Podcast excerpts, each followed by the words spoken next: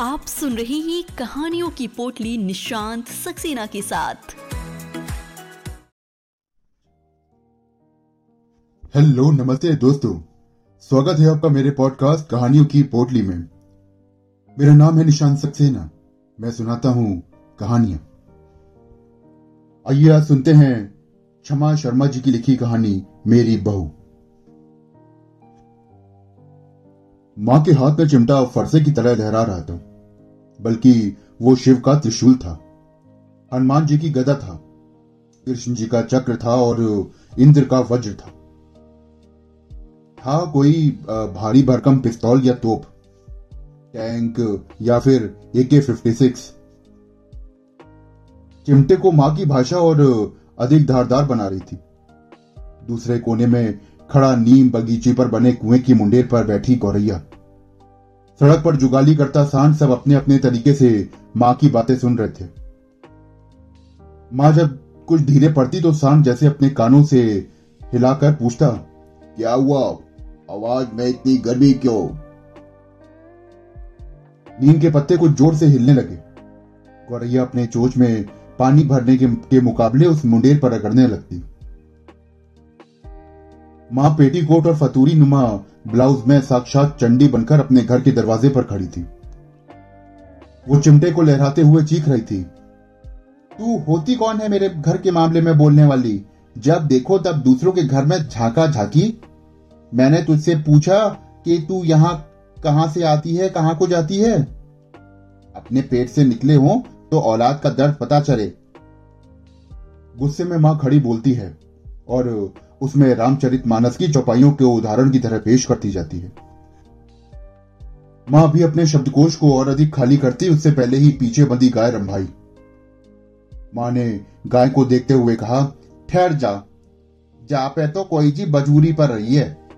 गाय जैसे माँ की बात समझ गई। और धम करके एक और बैठकर पगुराने लगी। माँ का गुस्सा अभी शांत नहीं हुआ था। उसने आखिरी दाव खींचते हुए कहा कि, अब मूस्टी बन किस कोने में छिपी है? जरा बाहर तो निकल। देखूँ तो सामने तो बड़ी बकबक करती फिरती है। आ, आके बोल। जरा देखूँ तो कितनी वीर बहादुर है तू। इस चिमटे से उसी जवान को खींच लूँगी, तब देखती हूँ कहाँ से आती है।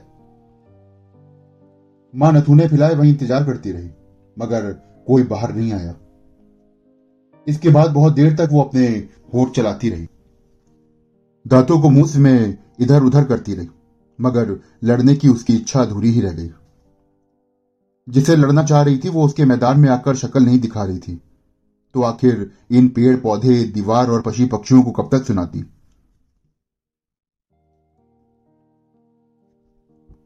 दरअसल बात यह थी कि घर के बाहर एक नीम का पेड़ था। पेड़ की कुछ शाखाएँ पड़ोसिनों के आँगन में फैली थी। पिछले कुछ दिनों से पेड़ को ना जाने कौन सी बीमारी लग गई थी। उसके सारे पत्ते पीले पड़कर झड़ गए थे। यहाँ तक कि वो पेड़ भी सूख गया था। माँ पेड़ के सूख जाने से बहुत दुखी थी। वो उसके बच्चे जैसा था। अब हर रोज सूखते पेड़ में पानी डालती। गोबर की खाद लगाती मगर उसकी कोई भी मेहनत पेड़ को नहीं जला सकी थी। हरे पेड़ का सुख जाना यानी कि किसी का मर जाना। इस नीम को तो वो तब से देखती आ रही थी जब से इस घर में ब्याह कर आई थी। घर की हर खुशी, हर रंज का गवाह था ये पेड़। हर त्योहार उत्सव के दिन पेड़ के आसपास सजा आते और चबूतरे पर रंगोली। उसकी समझ में नहीं आ रहा था कि पेड़ को किसकी नज़र लगी। कौन सा रोग था जो इस हट्टे कट्टे पेड़ को खा गया? माँ रह रहकर उन लोगों को कोसती जिनके नज़र पेड़ को खा गई थी। पेड़ अब बिल्कुल ठूट हो गया। और ऐसा लगने लगा कि किसी भी तेज तूफ़ान से वो गिर जाएगा। तो सोचा, क्यों ना उसे कटवा दिया जाए। उसकी लकड़ी से घर और खिड़कियों के दरवाजे बनवा लिए जाए होते होते बात पड़ोसिन के घर भी पहुँची। माँ बाहर खड़े बाहर अपनी बहू देवकी से बात कर रही थी कि पड़ोसन भी था आ धमकी पाए लागू जीजी। वो कहती हुई बोली जी जी जी कौन सी बात हुई? अरे ठीक है पेड़ की जड़ें तुम्हारे घर में हैं मगर उसकी कुछ टहनियाँ तो हमारे घर में भी हैं। अरे पेड़ जितना तुम्हारा उतना हमारा। भाई आधी लकड़ी तो हमें भी मिलनी चाहिए। इन दोनों की बात सुनकर बहू मुस्कुराने लगी। वो माँ की सबसे छोटी और दुलारी बहू थी। माँ पड़ोसिन से कुछ कहती, इससे पहले उसकी बहू बोली, अगर आप हमारे कपड़े आंधी में उड़कर आपके आँगन में चले जाएँगे तो क्या वो आपके हो जाएँगे? अरे, यहाँ कपड़े की बात थोड़ी चल रही है। बात तो नीम के पेड़ के लकड़ी की हो रही है। पड़ोसन ने चिढ़ते हुए कहा हाँ तो मैं भी तो वही कह रही हूँ। हमारे पेड़ की कुछ डालियाँ आपके आँगन में झुक गई तो पेड़ आपका हो गया? अरे, मैं कौन सा पूरा पेड़ मांग रही हूँ? अरे, मैं तो आधे पेड़ की बात कर रही हूँ केवल। अगर मन में बेमानी आ गई हो तो बात ही अलग है फिर। अब पड़ोसिन के सुर में चिड़ के साथ गुस्सा भी आ मिला। फिर उसने एक और दाव मारा। और पहली बार जब हम दो लुगाइयाँ आपस में बात कर रही हैं तो तू क्यों बोल रही है? माँ ने बहू की आँखों को इशारा किया। तो वो अंदर चली गई। मगर वो अंदर तक सुलग उठी। उसी के सामने उसकी बहू से कोई अबे तबे करे, और बहू तो उसका ही पक्ष ले रही थी।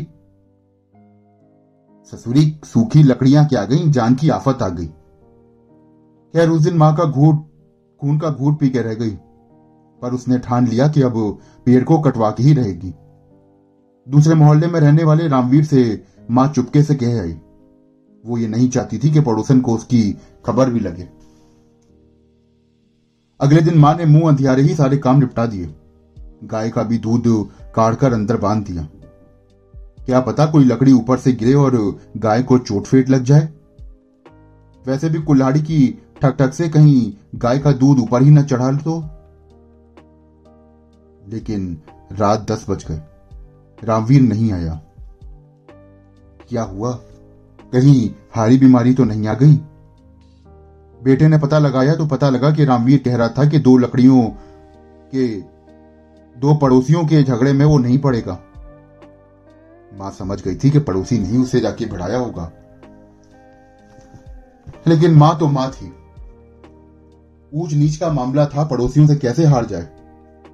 अगले दिन बाज़ार से किसी पेड़ काटने वाले को बुला लाए। जैसे ही सूखे पेड़ की लकड़ियाँ नीचे गिरने लगी, अचानक पड़ोसिन हाय मर गई। चिल्लाते हुए एक और गिर पड़ी। आनंद फानंद में सारा गाँव इकट्ठा हो गया। उधर माँ भी अपने बाल बच्चों के साथ मोर्चा खोलकर खड़ी थी। उसके घर में तो लकड़ी का एक लट्ठा नहीं गिरा। फिर लग कैसे गई? माँ के बेटे ज़बरदस्ती उसे घर के अंदर ले गए थे और डांटते हुए बोले कि तुम्हें पता भी है कि किसके सामने क्या बोलना है? बाहर भीड़ लगी है और तुम क्या बोल रही हो? अरे सच बोलवे का तो तारो जड़ो है। मेरे सामने वो लुच्ची कमर तय निकर के भाजी और मर गई मर गई चिल्लाए लगी। माँ ने भी नाराज़ होते हुए ये कहा। चलो अच्छा आप छोड़ो माँ। अब ये सोचो कि इस मुसीबत से निकलें कैसे?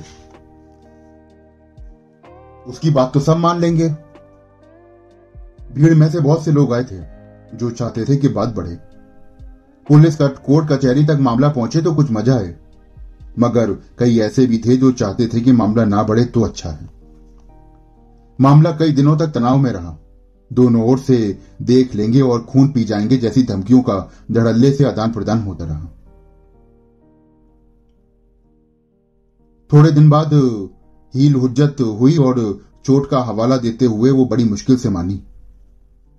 लेकिन माँ तो खून का घूट पीकर रह गई। पर पड़ोसिन से इतना अपमान किया और बदले में लकड़ी भी देनी पड़ गई। लेकिन सुले हुए होते हुए भी कुछ ही दिन बीते थे कि गाय को सानी देते माई ने पड़ोसिन से कहते हुए सुना, इस बुढ़िया की बहू तो बड़ी बहू से चलती पुड़ जाए। ये सुनकर तो जैसे माँ ने पहले जाकर अंदर से बेटों की खबर ली। और करवा दो फैसला अब ज़िंदगी भर सर झुका के चलियो। लेकिन इतने में तो उसका पेट ना भरा। अब चिमटा लेकर बाहर की तरफ़ दौड़ी जा रही है। अरे हराम जादी तू हो तो कौन है मेरी बहू के बारे में बोलवे वारी बाहर तय निकर। बहू तो मेरी बाद में आओगी। पहले तो तुम्हें तोय बताए दूँगी। तब से रह रहकर माँ अपनी भाषा में कभी खड़ी बोली और पता नहीं कौन कौन सी बोली का उपयोग कर रही थी। चिमटे को आजमा रही है और कोई उत्तर ना मिलने के कारण उसका हर वार खाली जा रहा है। वो हर आते जाते को रोक कर कहती, मेरे बारे में कोई कहे तो कहे, बट मेरी बहू के बारे में कोई ना कहेगा। लोग सुन रहे हैं और मुस्कुराते हुए जा रहे हैं। तो दोस्तों, अभी आप सुन रहे थे मेरे साथ कहानी मेरी बहू। आशा करता हूँ कि आपको यह कहानी बहुत अच्छी लगी होगी।